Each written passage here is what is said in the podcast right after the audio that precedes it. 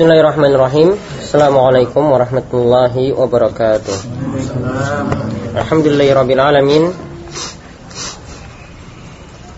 Hamdan katsiran tayyiban barakan fi kam yuhibbu rabbuna wa yarda Wa asyhadu an la ilaha illallah wahdahu la syarikalah Wa asyhadu anna Muhammadan abduhu wa rasuluh. Allahumma shalli ala nabiyyina Muhammad. Wa ala alihi wa man tabi'ahum bi ihsanin ila Baik ikhwan fiddin Alhamdulillah pada kesempatan sore hari ini Kita akan melanjutkan kembali Kajian kita. Kita bahas lebih dahulu kitab Tauhid. Kita sudah sampai di bab Qaulillahi ta'ala Wa minan nasi mayatakhidhu min dunillahi andada Yuhibbunahum kahubbillah Walladzina amanu asyaddu hubban lillah Sedangkan tadi pagi kita bahas tentang masalah menyandarkan turunnya hujan kepada bintang. Dan disinggung pula dalam bab tersebut tentang masalah niyaha. Niyaha itu apa niyaha? Meratapi mayit. Sebenarnya lebih umum daripada itu. Dapat meliputi segala sesuatu yang membuat keluarga mayit yang ditinggal ya membuat keluarga mayit yang ditinggal itu menjadi terbebani karena mengumpulkan orang-orang di rumah dan karena mereka juga direpotkan dengan membuatkan makanan untuk tamu-tamu yang datang. Itu juga termasuk niyahas seperti ada riwayat perkataan sahabat Jabir bin Abdullah Al-Bajali. Beliau mengatakan bahwasanya istima berkumpul di rumah si mayit dan keluarga mayit itu membuatkan makanan itu termasuk niyahah. Hadisnya terdapat dalam Musnad Imam Ahmad dan hadisnya adalah riwayatnya adalah riwayat yang sahih. Ini juga banyak sekali perkataan ulama Syafi'i tentang hal ini di antaranya juga Imam Syafi'i juga mengatakan yang sama. Dia tidak suka kumpul-kumpul di rumah mayit. Selepas mayit itu dikuburkan kemudian keluarga mayit itu yang membuatkan makanan untuk ya untuk melayani orang-orang yang ada. Mungkin juga ada perkataan dari Imam Nawawi juga demikian dan ulama-ulama yang lainnya. Tapi kita lanjutkan Ada pertanyaan yang tadi pagi udah ya? Udah. Bisa semua. Hmm, paham ya nih ya? Kemudian kita bahas tentang sekarang kita masuk ke pembahasan nanti ini masuk ke pembahasan hati.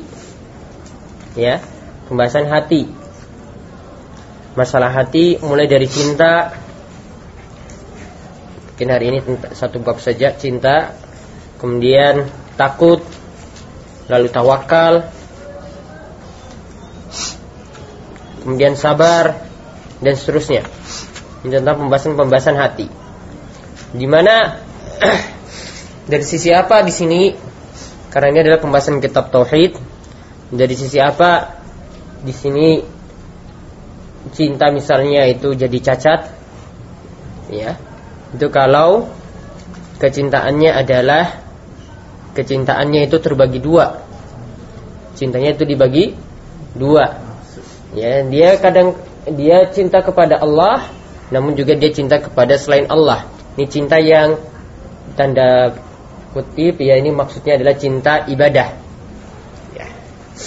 Cinta ibadah. Jadi dia cinta kepada Allah Subhanahu wa taala, tapi juga dia cinta kepada selain Allah. Nah ini termasuk cinta yang membuat tauhid seseorang dicatat, cacat. Ini cinta syirik.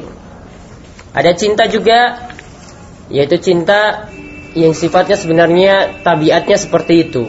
Kita cinta harta, kita cinta kepada keluarga, cinta kepada ayah ibu, cinta kepada anak. Tapi kecintaan kepada ini kalau suatu waktu itu mengalahkan cinta kepada Allah, ya ini mengalahkan cinta kepada Allah. Buktinya misalnya ya karena bila-bilain harus ya nurut anak ya sampai dia misalnya meninggalkan sholat atau melakukan maksiat, menipu, ya, atau nekat cari jalan yang halal untuk dapat e, cara jalan yang haram untuk dapat rizki, ya supaya membahagiakan anak dan istri, ya. Ini sampai mengalahkan cinta kepada Allah. Nah, ini membuat cintanya juga bermasalah. Nanti akan beliau sebutkan seperti itu. Jadi ada cinta yang tadi cinta ibadah, ada cinta tabiat, tapi ini cinta tabiat ini mengalahkan cinta kepada Allah. Asalnya boleh, cinta harta boleh, cinta istri boleh nggak? Boleh. Harus. Harus. Satu atau dua, Gus? Tuh tanya tuh satu. Tuh Sadik. Si Yono. Maklum. Dua ya nanti ya Gus ya. Masya Allah. ya, asalkan tidak mengalahkan cinta kepada Allah. kepada Allah. Kalau istri suruh kasih sesajen ya nggak boleh dituruti walaupun kamu cinta mati sama istri. Karena istri kayak bidadari ya, tapi masih kalah dengan bidadari surga. Bidadari surga pakai pakaian aja itu tembus pandang itu. Uh, Wah, itu berpakaiannya itu belum yang lain. anak ibu Mau satu bidadari surga, maka jadi orang yang bertauhid. Insyaallah. Nah, kita lihat beberapa dalil yang menyebutkan tentang masalah cinta ini. Beliau katakan bab qaulillahi ta'ala firman Allah Subhanahu wa taala ayat yang pertama adalah surat Al-Baqarah ayat 165. Wa minan nasi may yattakhidhu min dunillahi andada yuhibbunahum kahubbillah. Lanjutannya walladzina amanu asyaddu hubbalillah. Dan di antara manusia mayyattakhidhu min dunillah menjadikan selain Allah itu sebagai tandingan andada. Yuhibbunahum mereka ini mencintai tandingan-tandingan tadi selain Allah tadi kahubillah seperti kecintaan mereka kepada Allah. Sini para ulama berbeda tafsiran. Ada yang katakan bahwasanya ini orang-orang musyrik ini ya, orang-orang musyrik ini mereka mencintai sesembahan mereka seperti orang mukmin mencintai Allah. Ya. Jadi yang yuhibbunahum ini maknanya adalah ya mereka orang-orang musyrik ini mencintai sembahan mereka tadi ya, sembahan mereka ini seperti orang mukmin mencintai Allah. Ini berarti menunjukkan kecintaan mereka itu murni kepada selain Allah. Ya, tidak ada serikat di sini. Ini jelas lebih parah. Ya, kalau tidak ada sekutu di sini berarti lebih parah. Tapi ada maknanya juga. Yuhibbunahum kahubbillah maknanya adalah orang musyrik ini ya cinta kepada sembahan mereka sebagaimana mereka juga orang musyrik ini cinta kepada Allah. Ini Allah diduakan nggak? Diduakan. Kalau tadi tidak. Kalau Allah diduakan seperti ini saja dicela, apalagi kalau cintanya murni kepada selain Allah. Paham kan? Jadi yang tafsiran pertama atau kedua yang bagus? Yang kedua ya. Karena kalau maknanya itu Allah itu diduakan dalam cinta, berarti kalau cintanya itu murni kepada selain Allah, kepada sembahannya, berarti ini sudah ya, ini musyrik berat. Jadi yang paling bagus tafsiran kedua. Kalau cintanya dia saja kepada selain Allah ini sama dengan cinta dia itu kepada Allah. Nah, ini berarti sudah kalau cintanya murni kepada selain Allah berarti ini sangat parah sekali. Tafsiran kedua itu yang bagus. Jadi ayat yang pertama ini menunjukkan ya bagaimana kecintaan orang-orang musyrik itu kepada selain Allah Subhanahu wa taala. Ya, kecintaan mereka itu kepada selain Allah. sangat mem, men, uh, kecintaannya itu sangat besar kepada sembahan mereka. Sembahan mereka itu bisa jadi berhala ya, ini umum ya. Sembahan mereka itu bisa jadi berhala, bisa jadi ya, orang kiainya. Nanti kita akan bahas juga bagaimana uh, tercelanya taat kepada ya umara yaitu termasuk ulama, kiai, ustadz ya. Ini yang bisa membuat dia itu dikatakan ketaatannya ini adalah ketaatan yang tercela. Ya ketaatannya ini adalah ketaatan yang tercela sampai dikatakan dia menyembah umarok tersebut, menyembah kiainya tadi, menyembah ulamanya tadi. Dan nanti ada pembahasan sendiri tentang hal ini. Nanti ada bab tersendiri tentang hal tersebut. Nah, kemudian yang kedua, nah kalau tadi ini yang kita bahas ayat pertama ini adalah tentang cinta ibadah ya, tentang cinta ibadah. Ini cinta dalam masalah ibadah, bukan cinta tabiat. Cinta tabiat ini nanti dalam ayat berikutnya. Yaitu firman Allah Subhanahu wa taala, "Qul in kana aba'ukum wa abna'ukum ila qauli sampai firman Allah, "Ahabba ilaikum minallahi wa rasuli." Ini ayat lengkapnya, ini surat At-Taubah. Ya, itu surat At-Taubah ayat 24. Nah, di situ ayat lengkapnya adalah kul ingkana abaukum wa abnaukum wa ikhwanukum wa azwajukum wa ashiratukum wa amwalun wa amwalun tak wa, wa amwalun iktaraftumuha wa tijaratun tahshawna kasadaha wa masakinu tardawnaha ahabba ilaikum minallahi wa rasuli wa jihadin wa jihadin fi sabilihi. Fatarabbasu hatta ya'tiyallahu bi amri wallahu la yahdil qaumal fasiqin.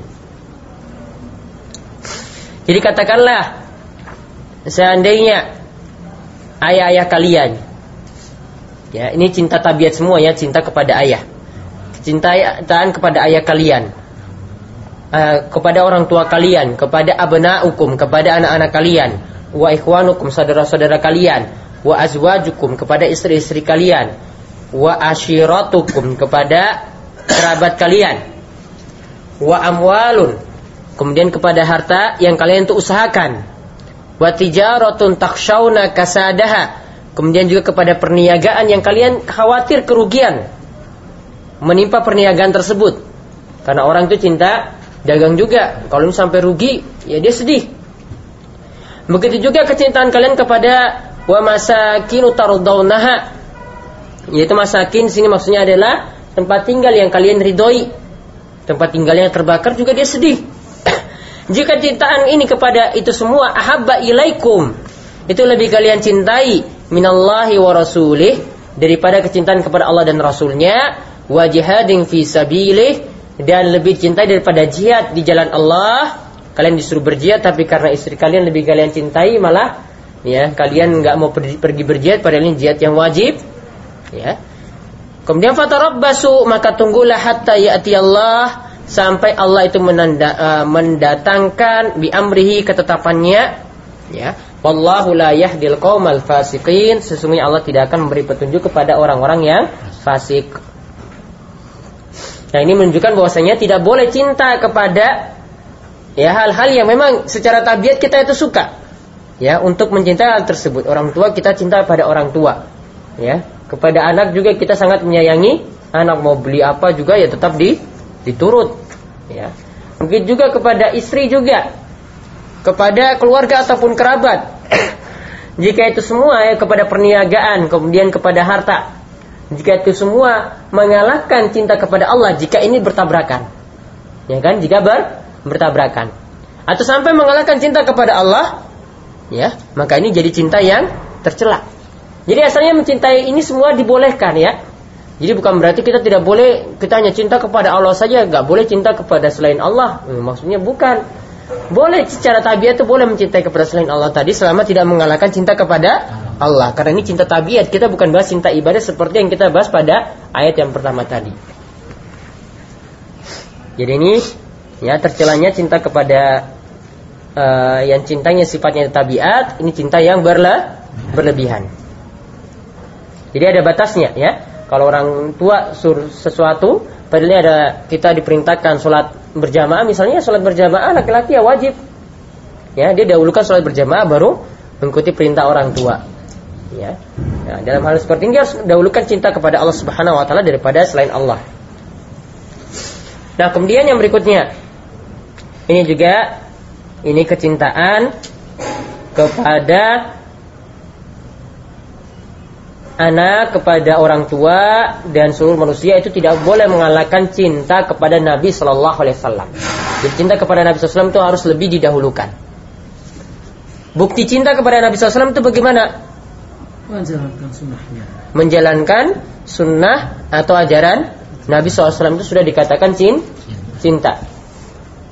Hmm, Allah Subhanahu Wa Taala katakan, "In kuntum tuhibbunallah, fattabi'uni." Jika engkau kalian itu mencintai Allah, maka ikutilah aku yaitu ikutilah siapa? Nabi Shallallahu Alaihi Wasallam. Ya, jadi itu tanda cinta pada Nabi SAW, eh, tanda cinta kepada Allah Subhanahu Wa Taala adalah mengikuti na, Nabi. Ya, itu dibuktikan dengan itu saja. Ini lebih utama daripada merayakan kelahiran Nabi. Kelahiran Nabi lewat apa? Maulid.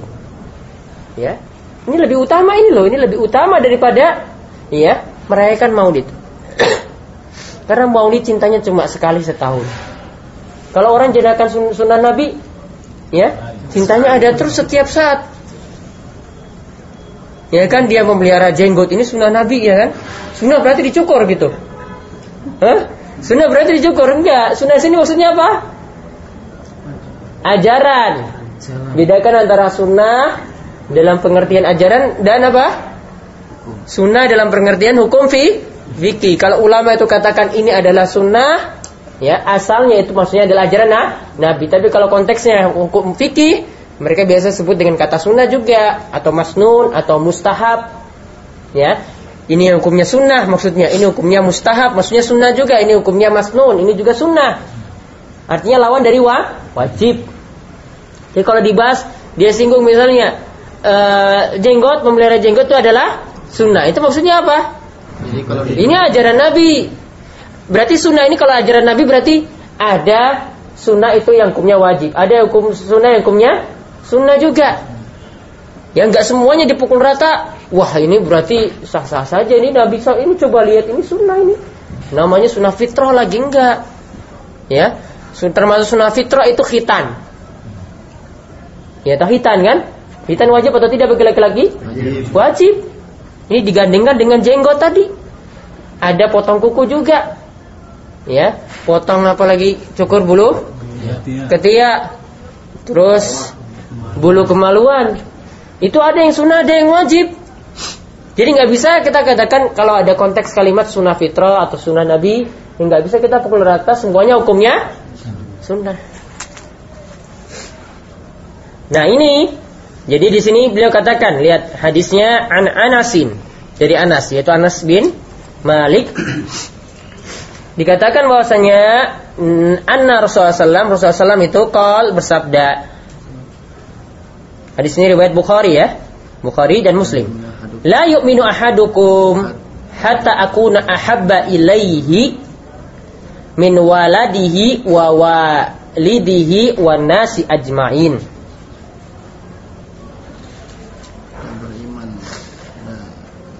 Tidak sempurna iman seseorang, artinya bukan dikatakan tidak ada iman sama sekali. Imannya tidak sem sempurna. Jadi ada kalau dikatakan layu minu ada maksudnya adalah imannya itu tidak ada sama sekali.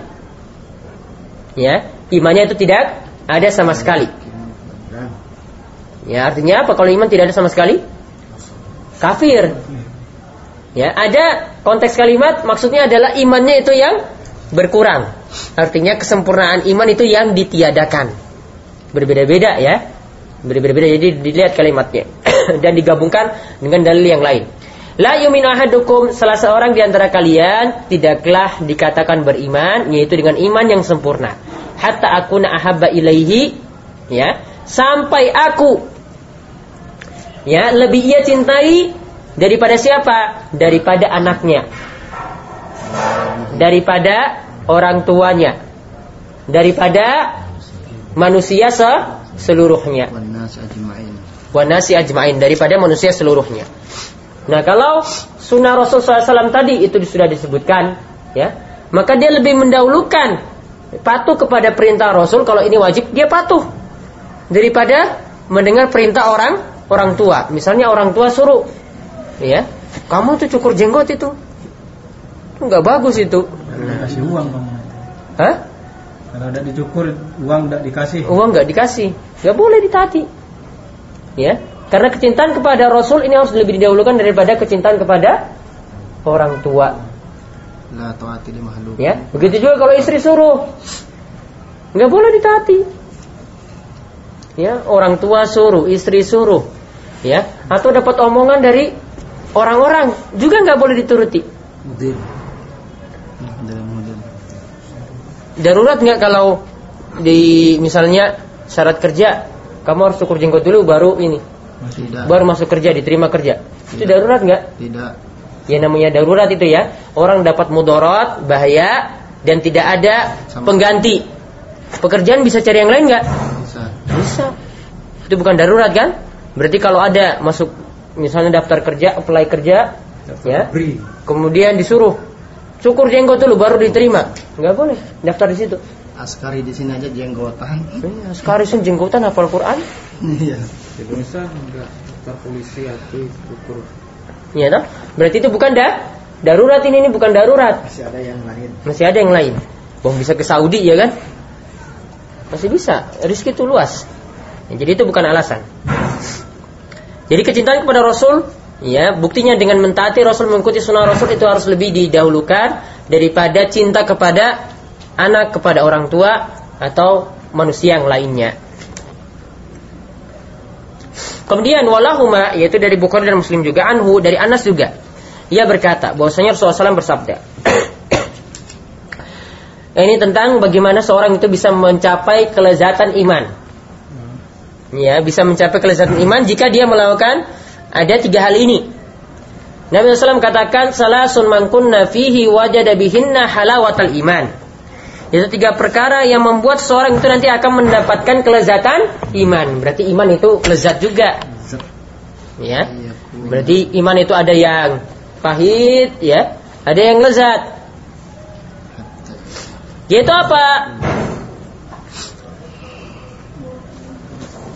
Maksudnya di sini kelezatan iman di situ maksudnya hatinya itu tenang, ya. Dia itu mendapatkan nikmat dan kebahagiaan. Ya. Sini dikatakan yang pertama ayyakunallahu wa rasuluhu ahabba ilaihi mimma siwahuma. Allah dan Rasulnya itu lebih dia cintai daripada selain Allah dan Rasulnya. Jadi dia lebih mencintai Allah dan Rasulnya daripada selainnya. Daripada selain keduanya. Jadi ini sama dengan ayat yang telah disebutkan tadi. Jadi kecintaan kepada Allah dan yang kedua kecintaan kepada Rasul itu harus lebih didahulukan. Kemudian yang kedua, tanda seorang mendapatkan kelezatan iman adalah ayuhibbal mar'a la yuhibbu illa lillah. Yaitu dia mencintai seseorang, mencintai saudaranya yang muslim. La yuhibbuhu dia tidaklah mencintainya Kecuali- kecuali karena Allah. Bukan karena teman saya ini bisa komputer jadi saya teman sama dia. Kalau ada apa-apa rusak jadi sama dia, enggak. Dia cintanya karena Allah. Bercinta kepada Allah itu karena keimanan yang dimiliki oleh teman tersebut. Karena dia itu orang yang bertakwa, karena dia itu orang yang soleh, dia itu orang yang baik, cinta kepada dia. Kalau dia itu semakin kualitas imannya semakin turun berarti kadar ke, kadar kecintaan juga semakin semakin turun. Ya. Dan Kalau temannya ini perokok berat gitu ya, maka kadar, kadar kecintaannya juga semakin turun. Kalau ini orang yang soleh berarti semakin cinta. Kalau ini apalagi ulama berarti semakin cinta. Makanya nggak boleh dijelekan itu ulama. nggak boleh diinjak-injak martabat mereka. nggak boleh dijelek-jelekan, ya. Kalau mereka memiliki kesalahan, ya, boleh jadi itu karena ijtihad mereka. Tidak boleh dijatuhkan. Karena sering sekali kita dengar orang-orang itu menjatuhkan ulama. Ya, orang-orang itu menjatuhkan menjatuhkan ulama. Supaya orang itu lari, gak usah ngikut ulama. Masa ulama kayak gini gitu ya? Nikah dua. Nikah dua, nikah tiga gitu. Nah, itu menjatuhkan ulama. Jadi dia mencintai seorang itu karena karena Allah. Artinya sesuai dengan kadar imannya. Semakin orang tadi itu adalah semakin orang yang taat berarti kadar cintanya semakin besar. Kalau semakin kurang berarti semakin kurang juga. Nah, ini yang kedua ini berarti perintah kita mencintai wali-wali Allah. Ya, perintah kita mencintai wali wali-wali Allah. Wali Allah itu nggak mesti bisa terbang. Ya, nggak mesti bisa sholat. Sekarang di Indonesia sudah sholat belum? Sholat Jumat belum? Sudah saya sholat di Mekah tadi. Nggak mesti. Hmm, padahal di Mekah belum sholat, ya kan? Dia bilang sudah sholat gitu. Beda 4 jam, sini Indonesia telat 4 jam. Eh, kecepatan 4 jam, sini telat 4 jam. Ya, ketahuan bohongnya. Nah, kemudian yang ketiga apa? Wa ayyakrahu wa ayyakraha ayyauda fil kufri ba'da is anqadhahu minhu. Dia benci kembali lagi kepada kekufuran setelah Allah menyelamatkan dia dari kekufuran tersebut. Jadi kalau dulu dia itu orang yang biasa pakai jimat, ya, pakai pelet. Dia benci sudah, ah saya, aduh baru tahu sekarang itu ternyata jimat itu nggak boleh, pelet seperti nggak boleh ini syirik semuanya. Dia benci, nggak pingin lagi kembali. Nah ini orang yang merasakan kelezatan i, iman. Dulu mungkin dia jadi orang yang biasa nyantet, terus tobat, nggak mau lagi. Nah dia benci kembali kepada kekufuran tersebut. Dalam dia Nabi SAW katakan kama yakrohu ayyul kofinar. Sebagaimana dia benci jika dilemparkan di api atau neraka. Jadi dia kembali ke kekufuran tadi, ya. Dia itu tidak suka Sebagaimana kalau dia tidak suka ketika dia itu dilemparkan di neraka. Jadi sangat tidak suka sekali kembali kepada masa jahiliyahnya. Jadi ini menunjukkan juga bahwasanya ya, maksiat-maksiat dahulu ya gak usah diungkit-ungkit lagi. Dulu punya pacar, oh saya itu dulu playboy, saya sudah sudah lima, sepuluh, sepuluh pacar saya. Gak usah diungkit-ungkit lagi sudah. Maksiat ini sudah di ini. Saya sudah hancurkan perawan mereka semuanya. Nah, 10 rekor coba. Ya aku ya. Gak usah diungkit-ungkit. Allah sudah tutup kan? Sudah. Kalau Allah seandainya buka gimana coba? Untuk punya maksiat terus di jalan-jalan ini loh, ini dulu di Playboy sudah menghancurkan 10 keperawanan wanita. Dibuka di jalan gimana? Malu nggak? Malu. Mumpung Allah tutup jangan dibuka-buka lagi. Ya itu nggak usah dibuka-buka lagi.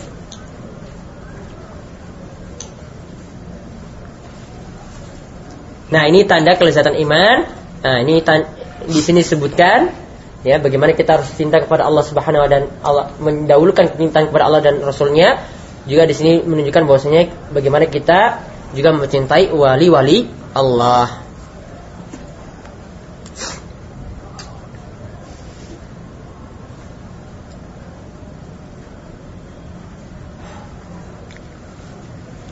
Kemudian yang berikutnya lagi. Dari hadis Ibn Abbas. Abdullah bin Abbas. Uh, dari ada wafi riwayatin. Dan dalam riwayat yang lainnya. Ada situ riwayat yang lain? Ya. La yajidu ahadun halawatal iman hatta. Ya. Cuma di bagian awalnya saya disebutkan tidak mendapati salah seorang di antara kalian tidak mendapati halawatal iman kelezatan iman hatta ya sama bagian seterusnya itu sama. Kemudian dari Ibn Abbas Abdullah bin Abbas radhiyallahu anhu ia berkata man ahabba fillah wa abghada fillah wa walla fillah wa ada fillah fa innama tunalu walayatallahi bidzalik Barang siapa yang mencintai ya, di sini katakan man ahabba fillah. Dia mencintai di sini bukan maksudnya mencintai Allah bukan. Di barang siapa mencintai seseorang karena Allah. Wa abghadha fillah dan membenci seorang juga karena karena Allah. Jadi seperti tadi terangkan dia mencintai seorang itu sesuai dengan kadar keimanannya, kadar kesolehannya, kadar kebaikannya. Itu namanya cinta karena Allah. wa abghada fillah. Dan membenci karena Allah. Semakin kafir ya dia itu kafir berarti apa? Dibenci. Atau dia orang beriman tapi ya suka bermaksiat. Main perempuan terus chatting terus sama cewek? Cuci. ya? Judi. Homer terus? Makanya namanya membenci karena karena Allah. Wa walla fillah walla fillah yaitu loyal kepada muslim. Dia loyal kepada seseorang karena karena Allah. Orang kafir nggak boleh loyal. Ya? Makanya tanda tanda tidak boleh loyal pada orang kafir nggak boleh menghadiri perayaan mereka tidak boleh juga mengucapkan selah selamat tidak boleh menolong mereka juga untuk merayakan perayaan tersebut. Ya selamat saja tidak boleh ini ijma. Ya selamat saja tidak boleh sama mau selamat Natal selamat Paskah selamat tahun baru. Menggunakan alat-alatnya juga nggak boleh. Menggunakan apa? Alat-alatnya trompet ibaratnya ya kalau itu wah- ra- eh, alat perayaannya nggak boleh.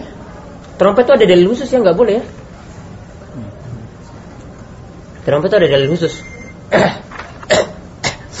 Apalagi malam tahun baru kayak pakai tanduk. Itu enggak kayak setan sudah kayak setan ya. Kan jadi setan nih malam tahun baru. Biar ah. ya walla fillah yaitu dia loyal kepada seorang itu karena karena Allah. Loyal maksudnya dia menolongnya ya.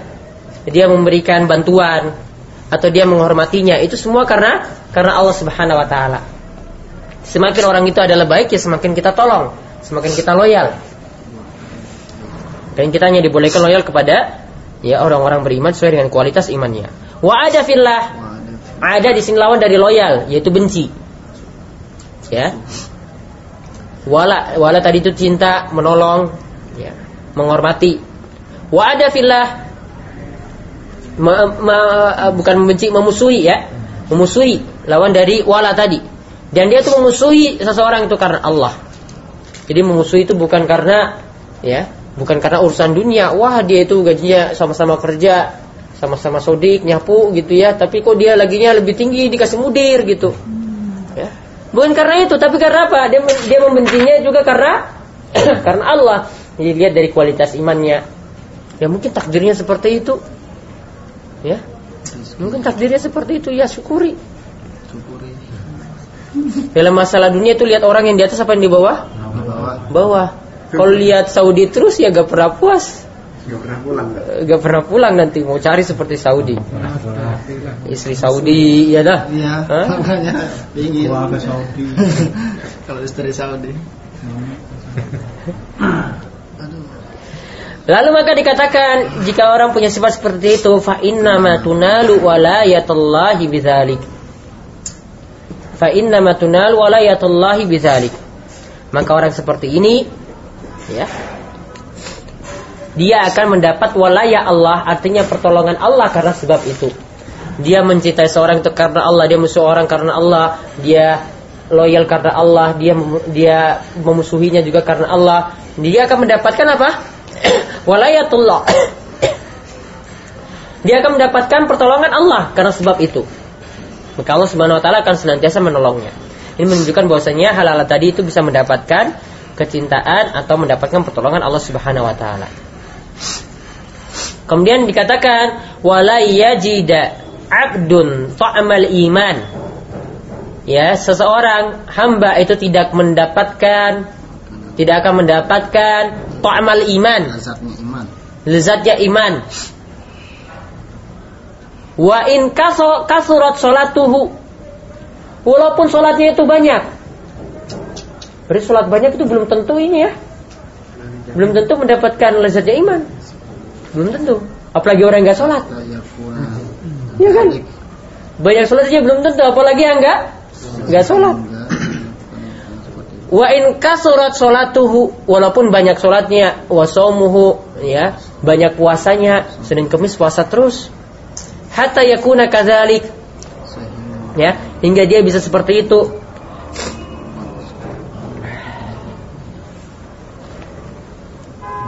Wa qad sarat ammatu mu'akhatin nas ala amri dunia. Nah, ini kata Nabi SAW.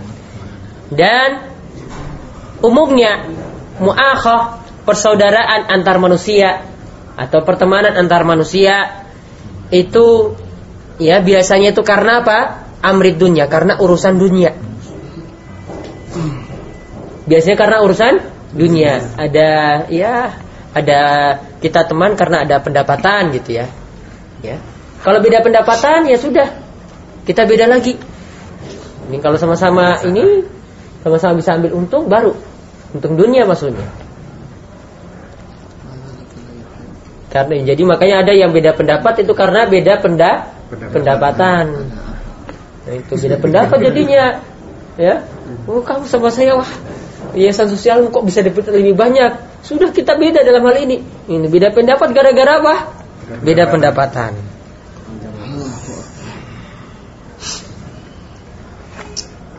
Maka Nabi SAW katakan selanjutnya wadzalika la yujdi ala ahlihi syai'an. Maksudnya adalah ini semua kalau semuanya persaudaraan pertemanan seperti ini ya atau yang di awal tadi per, uh, kecintaannya kepada seorang itu bukan karena Allah, kebenciannya kepada seorang itu bukan karena Allah, itu semua kata Nabi SAW la yujdi ala ahli ya itu semua membuat ya seseorang itu la yujdi tidak mendapatkan manfaat ya dengan ya hal-hal semacam itu tadi. Jika semuanya itu apa? Hanya untuk tujuan dunia. Ya la yanfa'uhum aslan bal yadurruhum. Dia tidak mendapatkan manfaat sama sekali bahkan mendapatkan mudarat.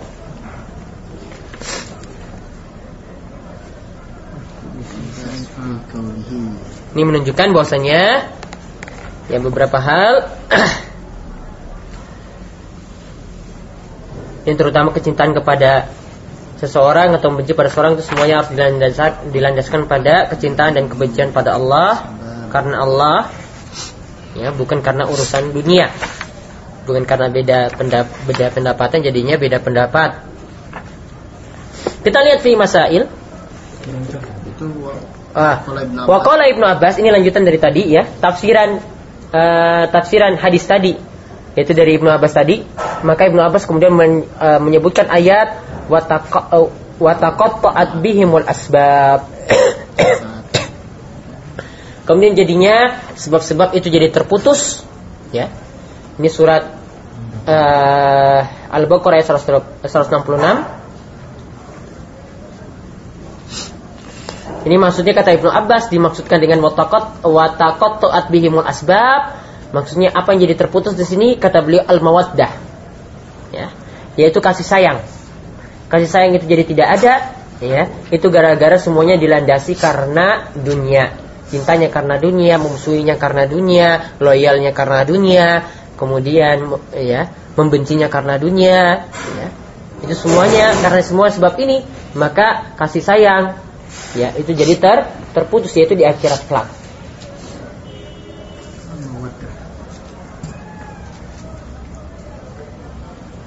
Begitu juga Allah Subhanahu wa taala katakan dalam ayat yang lainnya, al-akhillau yauma idzin ba'duhum li ba'din. Ya. Illal muttaqin. Ya, percintaan atau kasih sayang itu akan terputus ya pada hari ini, yauma idzin, pada hari ini kecuali kecintaan yang ada pada orang-orang yang bertakwa, yaitu orang-orang yang beriman. Karena orang yang bertakwa atau orang yang beriman selalu melandaskan kecintaannya pada orang lain itu semua karena karena Allah. Nah ini semua ini bukan hanya kecintaan kita pada orang lain. Orang-orang terdekat kita itu semua tercakup dalam hadis yang terakhir dari Ibnu Abbas. Kecintaan kepada orang tua, kecintaan kepada kerabat, kecintaan kepada istri, kecintaan kepada anak Itu semua harus dilandaskan juga kepada ya Karena Allah subhanahu wa ta'ala. Maka istri semakin dicintai kalau dia semakin apa? Taat. Nah itu.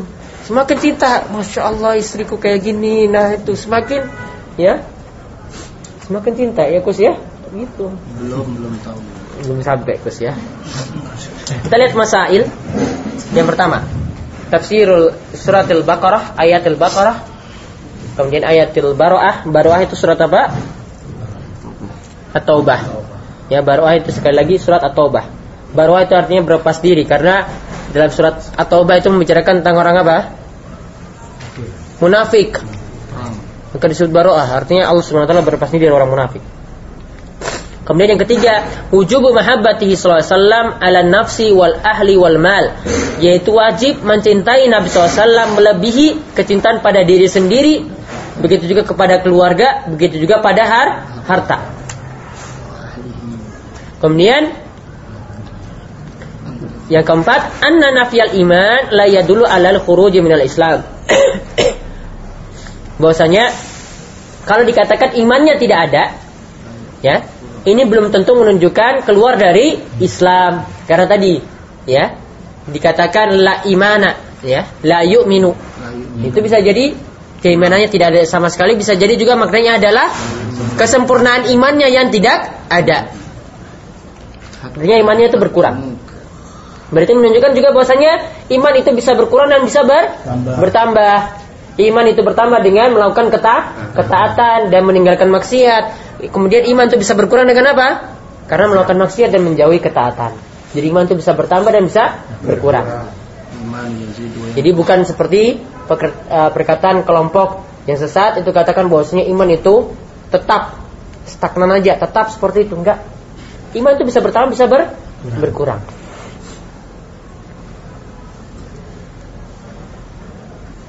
Kemudian yang kelima, anal imana halawah. Iman itu punya rasa manis. Punya kelezatan juga. Qad yajidu hal insan wa qad la yajiduha. Seseorang itu bisa mendapatkan kelezatan iman tadi, ya, bisa juga tidak mendapatkannya. Mendapatkannya tadi lakukan hal, -hal tadi. Ya, dia mencintai Allah dan Rasulnya lebih daripada yang lainnya. Dia mencintai saudaranya itu karena Allah. Dia juga benci kepada kekufuran. Kemudian yang keenam, a'malul qalbi arba allati la tanalu walayatullah illa biha wa la yajidu ahadun ta'mul iman illa biha. Disebutkan empat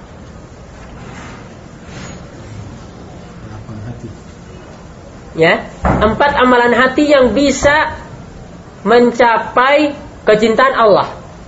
Ya, yang tidak bisa diperoleh kecuali dengan melakukan hal tadi. Juga ini bisa mendapatkan kelezatan iman yang bisa diperoleh juga illa biha kecuali dengan melakukan hal tersebut. Tadi empat hal itu apa? Yang tadi ada di hadis Ibnu Abbas ya. Ya, kemudian juga yang hadis Anas itu sudah digabungkan. kemudian ketujuh, fahmu sahabi lil waqi anna amatal muwahah ala amri dunia. Jadi ini perkataan sahabat berarti ya. Ya itu tadi yang terakhir yang hadis Ibnu Abbas itu perkataan sahabat ya Ibnu Abbas berkata. Tadi kan Ibnu Abbas mengatakan bahwasanya jika ini semua dilakukan dilandaskan karena dunia, ya maka tidak mendapatkan manfaat apa-apa. Ini menunjukkan bahwasanya para sahabat itu memahami bahwasanya realita yang terjadi pertemanan atau persaudaraan itu dilandasi karena apa? Karena dunia, karena kepentingan dunia. Kemudian yang kedelapan tafsir hadis Ibnu Abbas tadi ya perkataan Ibnu Abbas tadi tafsir dari surat ya wa taqatta'at bihimul asbab. Yang kesembilan ana minal musyrikin ma yuhibbullah hubban syadida. Ya di antara orang musyrik itu ada yang cinta kepada Allah dengan cinta yang sangat yaitu dengan sangat cinta. Saya mereka cinta pada Allah juga cinta kepada selain Allah. Allah itu diduakan dalam masalah cinta. Jadi jangan kira bahwasanya orang musyrik itu kesehariannya sembah berhala terus enggak. Orang musyrik juga bisa dia itu sholat. Bisa juga di bulan Ramadan dia itu puas, puasa, bahkan naik haji. Jidatnya tuh hitam juga. Iya. Bisa orang musyrik kayak gitu. Ya, jadi jangan identik ini orang musyrik itu tiap hari itu sesajen terus enggak. Orang musyrik juga bisa rajin sholat. Kemudian yang ke-10, al-wa'id ala man kana samaniya ahabu ilaihi min dinihi. Ini tafsiran surat yang ini ya, yang pertama. Nah, yang kedua, kulingkana aba hukum wa abna hukum dan seterusnya itu ada empat hal yang dicintai, ada delapan hal yang dicintai. Maka ancaman bagi orang yang mencintai delapan hal ini ada anak, ada istri, ada keluarga, ada perdagangan, ya, ada harta. Ini semua lebih dicintai daripada kecintaan kepada ya kepada Allah atau kepada agamanya. Kemudian ke-11 anna man ittakhadha niddan tusawi mahabbatihi wa mahabbatillahi fa huwa syirkul akbar. Nah, ini yang terakhir ini kesimpulan yang bagus. Bahwasanya jika seseorang itu menjadikan niddan selain Allah sebagai tandingan kemudian kecintaannya itu sama antara dia cinta kepada sembahan ini dengan cinta kepada Allah, cintanya itu 50-50, tapi terbagi du, dua. Ya, maka dia telah kalau cintanya ini syirik dia cintanya cinta ibadah, maka ini termasuk syirik akbar keluar dari Islam. Ini, ini namanya cinta ini cinta yang terdapat pada orang musyrik. Ya, cinta pada orang musyrik ini cinta seperti ini. Dia tidak murni cinta kepada selain Allah enggak.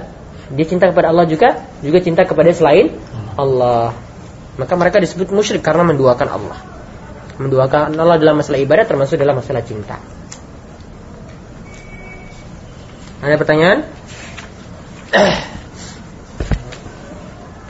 jika kita berbuat pada orang kafir gitu kan apa juga karena dia baik gitu loh? Apa juga termasuk larangan dalam boleh berbuat baik kepada orang kafir ini tidak termasuk loyal ya. Ini termasuk loyal. Karena loyal ini perbuatan uh, wala tadi. Atau loyal itu termasuk perbuatan hati. Jadi kita cuma menolong saja. Tapi tidak ada kecintaan kepada agama dia kalau menolong ditambah dengan kecintaan pada agama nah ini yang tercela Ya tahu dia itu kufur, kita tahu itu dia kufur, tapi dia itu baik. Ya kita bantu dia. Itu boleh. Apalagi untuk menarik dia untuk masuk is Islam dengan kita berbuat baik kepada dia, ya. Ya, itu boleh. Jadi tidak ada tercela. Jadi selama itu tidak ada sekali lagi menolongnya atau membantu ini selama tidak ada kaitan dengan aga, agama ritual agama ritual ya ritual-ritual mereka selama tidak ada ya maka boleh membantu. Tapi kalau sudah ada kaitan dengan agama, bantu mereka untuk bikin pohon Natal nggak bisa. Bantu untuk bangun gereja walaupun dibayar juga nggak boleh. Jadi kalau kayak sama polisi atau tentara gitu di pas hari Natal disuruh bertugas ngamenin misa Natal, ngamenin gereja itu nggak boleh sebenarnya. Polisi saja yang boleh, nggak boleh ormas Islam bantu. Tugasnya mengamankan. Karena mereka punya tugas itu untuk apa? Bisa di antara tujuannya biar orang Kristen tuh nggak macam-macam nanti naik narik narik orang sembarangan supaya masuk ikut misa mereka orang-orang muslim yang lemah yang akhirnya murtad ketika itu boleh mereka ini tugas mereka. Juga untuk menjaga stabilitas keamanan. Tugasnya itu tugas dia nggak boleh yang lain ikut. Banser-banseran banser-banser nggak boleh. Jus. Subhanakallahumma bihamdika asyhadu an la ilaha illa anta astaghfiruka wa atubu ilaik. Sallallahu ala nabiyyina Muhammad wa ala alihi washabihi ajmain. Walhamdulillahi rabbil alamin.